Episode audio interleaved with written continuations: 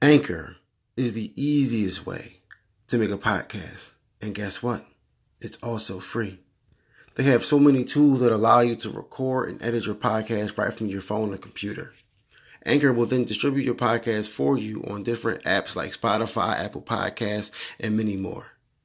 There's also money making opportunities from Anchor with minimum listenership. It's everything you need to start your path to being a successful podcaster.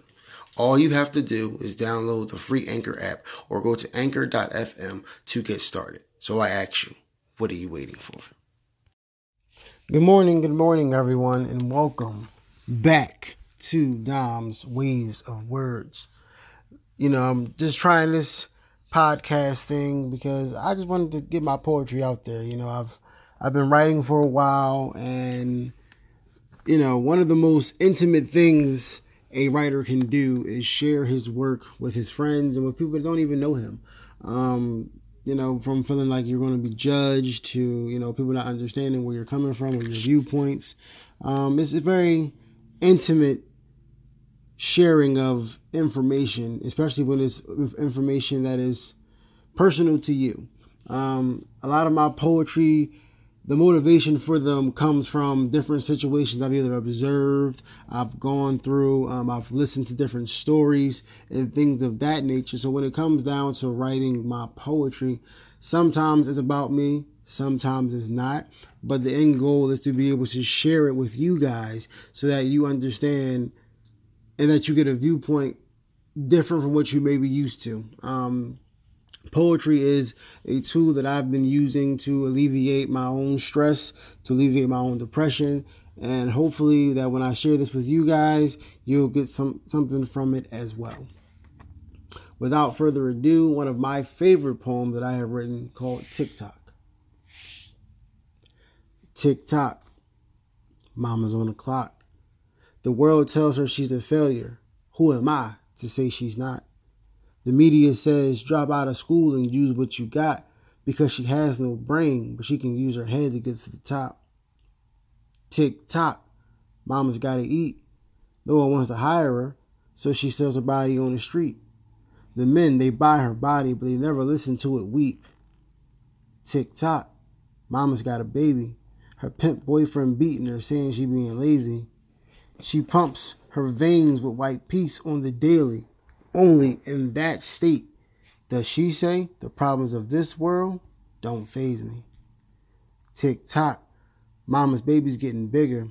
Growing up in the world that's supposed to be progressive, but they still calling him a nigga. Seeing mama pump her veins and no father figure, pain he internalizing, like the slip of a finger on the trigger. Tick tock, mama's getting sick. Maybe from the time she was raped by a guy with AIDS, damaged past her core, he raped her soul. Her son hates her, but doesn't realize she just wanted to be whole. Living life in the fast lane takes its toll, and through those years, Mama still don't know her role. Tick tock, Mama never had a chance. Daddy left Mommy, and her reality was more like a trance. She spent her life looking for love and a lust for romance, not realizing she was worth more than the wetness in her pants. Tick tock. Mama's gone forever. Her son cries the words, Mama, I wish I loved you better. Life can be our greatest stressor, and sometimes ourselves can be our greatest oppressor. Tick tock. Mama's heart stop. Don't be like Mama when there's no time left on life's clock. So I wrote, I wrote that poem, and you know, it, it, it was no personal rendition, but so many times you know, we find ourselves in situations where we don't even know how we got there. Um, it's like we spend so much time chasing money, chasing fame, chasing everything but the things that will make us happy. All because we've been conditioned to believe that that was all that we were. You know, when I wrote this poem, I put myself in the mind of someone else. Um, you know, doing what she had to do to make ends meet, but not realizing she was worth more than that quick buck. You know, she was worth more than what she was willing to accept. But, you know, when it comes down to it, she felt as though she had no other options. And a lot of times, especially in this life, as a minority, you know, a minority male in America, we feel as though we have no options. Okay. You know, we grew up in neighborhoods where our parents were poor, our grandparents were poor, you know, opportunity wasn't always there to become a better version of ourselves. Um, and I'm not saying that money makes us a better version of ourselves because it doesn't, but money does give us access to different things. Um, not only are we not afforded the same opportunities as our counterparts, we're forced to make something out of nothing. Okay. So I'm not sitting here making an excuse for, you know, doing crime, but at the same time, if the ends justify the means, sometimes who are we to judge?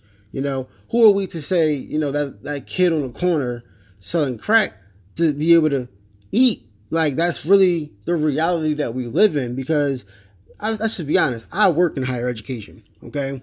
And I know for a fact that college is not for everybody. But the way the system is set up is set up in such a way that it's preached to us from a young age that you have to go to college to get a job, right? Cool. All right, fine. I will do what needs to be done to get a job. So back when I first started college, which was in 2011, so that was a very, very, very long time ago. I know I'm old. Shut up. For people that know me, don't say anything. I know I'm old. Get over it. but, you know, in 2011, we were told, okay, you get a bachelor's degree, you'll get a job. Okay.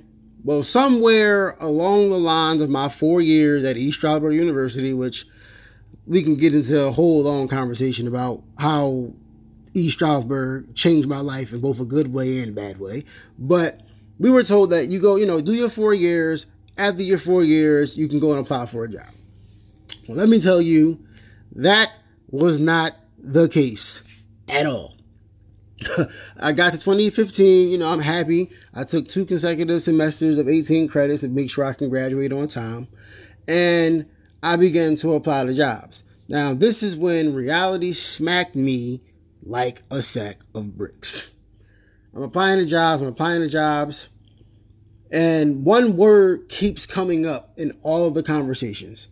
How much job experience do you have? Now, I'm sitting here like, how the hell am I supposed to get job experience if I'm also a full time student pursuing my degree?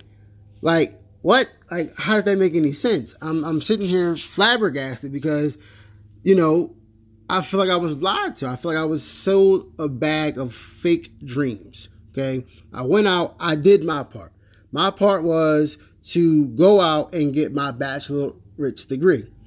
I got that, but now you're telling me that the requirements have now shifted because not just a degree you require. Now you require job experience. Oh, and by the way, a bachelor's degree might get you past the pre-screening phase, but it doesn't get you the job because now you need at the very least a master's degree.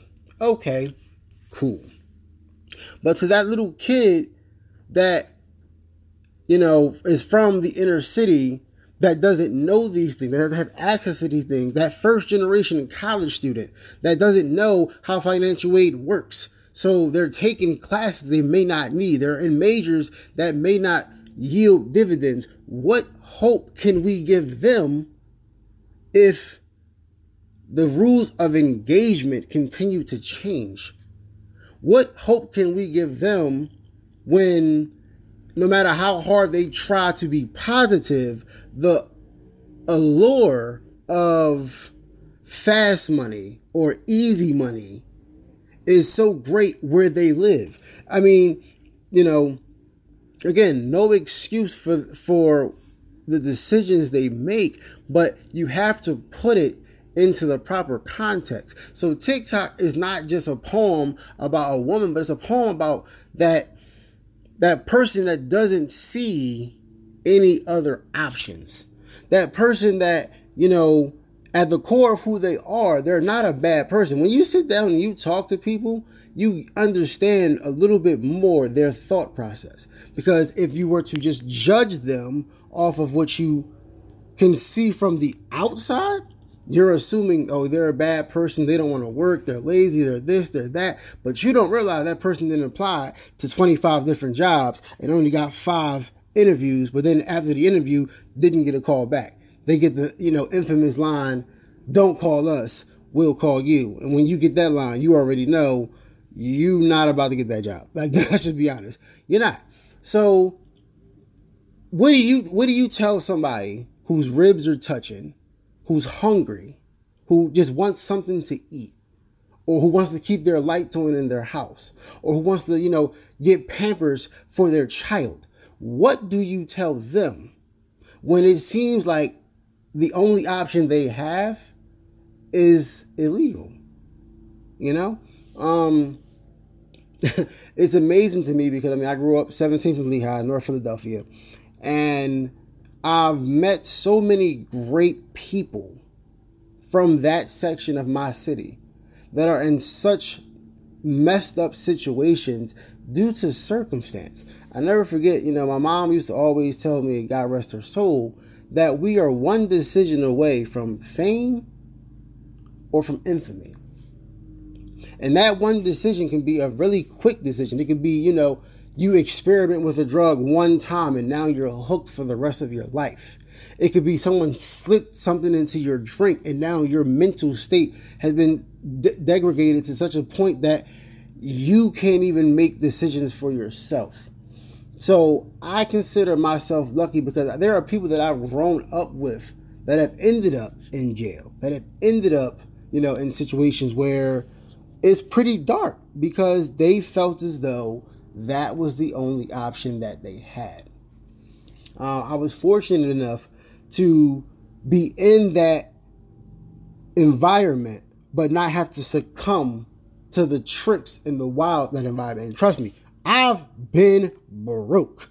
Let me tell you, I have been broke to the point where I was homeless. Okay, I've been broke to the point where I had no hot water in my house. At times, we had to borrow electricity from the neighbors. We had to, bar- you know, eat cans of, uh, you know, pork and beans because that's all we had in the crib. And you know, I understand why so many people get caught up because at times life gets depressing. Life beats you down. It's like, okay, I have nothing left. Something has to give. And I say all that to say, um, you know, basically, you have to be able to put it into the proper context. There's no black and white really when it comes to life. When it comes to life, there's always some level of ambiguity that needs to be uncovered in order to understand why someone makes the decisions that they make. So at the conclusion of this episode of Dom's Waves of Words. Do not, do not judge a book by its cover because you never ever know one, what that person is going through, two, what decisions they had to make or what conditions led them to the point that they were at, and finally, never judge because you never know where you may end up. With that being said, this concludes the first episode of Dom's Waves of Words on Mixcloud. If you like what you have heard, please, please, please share, comment, talk about it. If you have any questions, feel free to you know email them to me or you know comment on the post, and I will definitely respond. But I wish you all nothing but love, peace, and blessings. And with that, I conclude the episode. Thank you.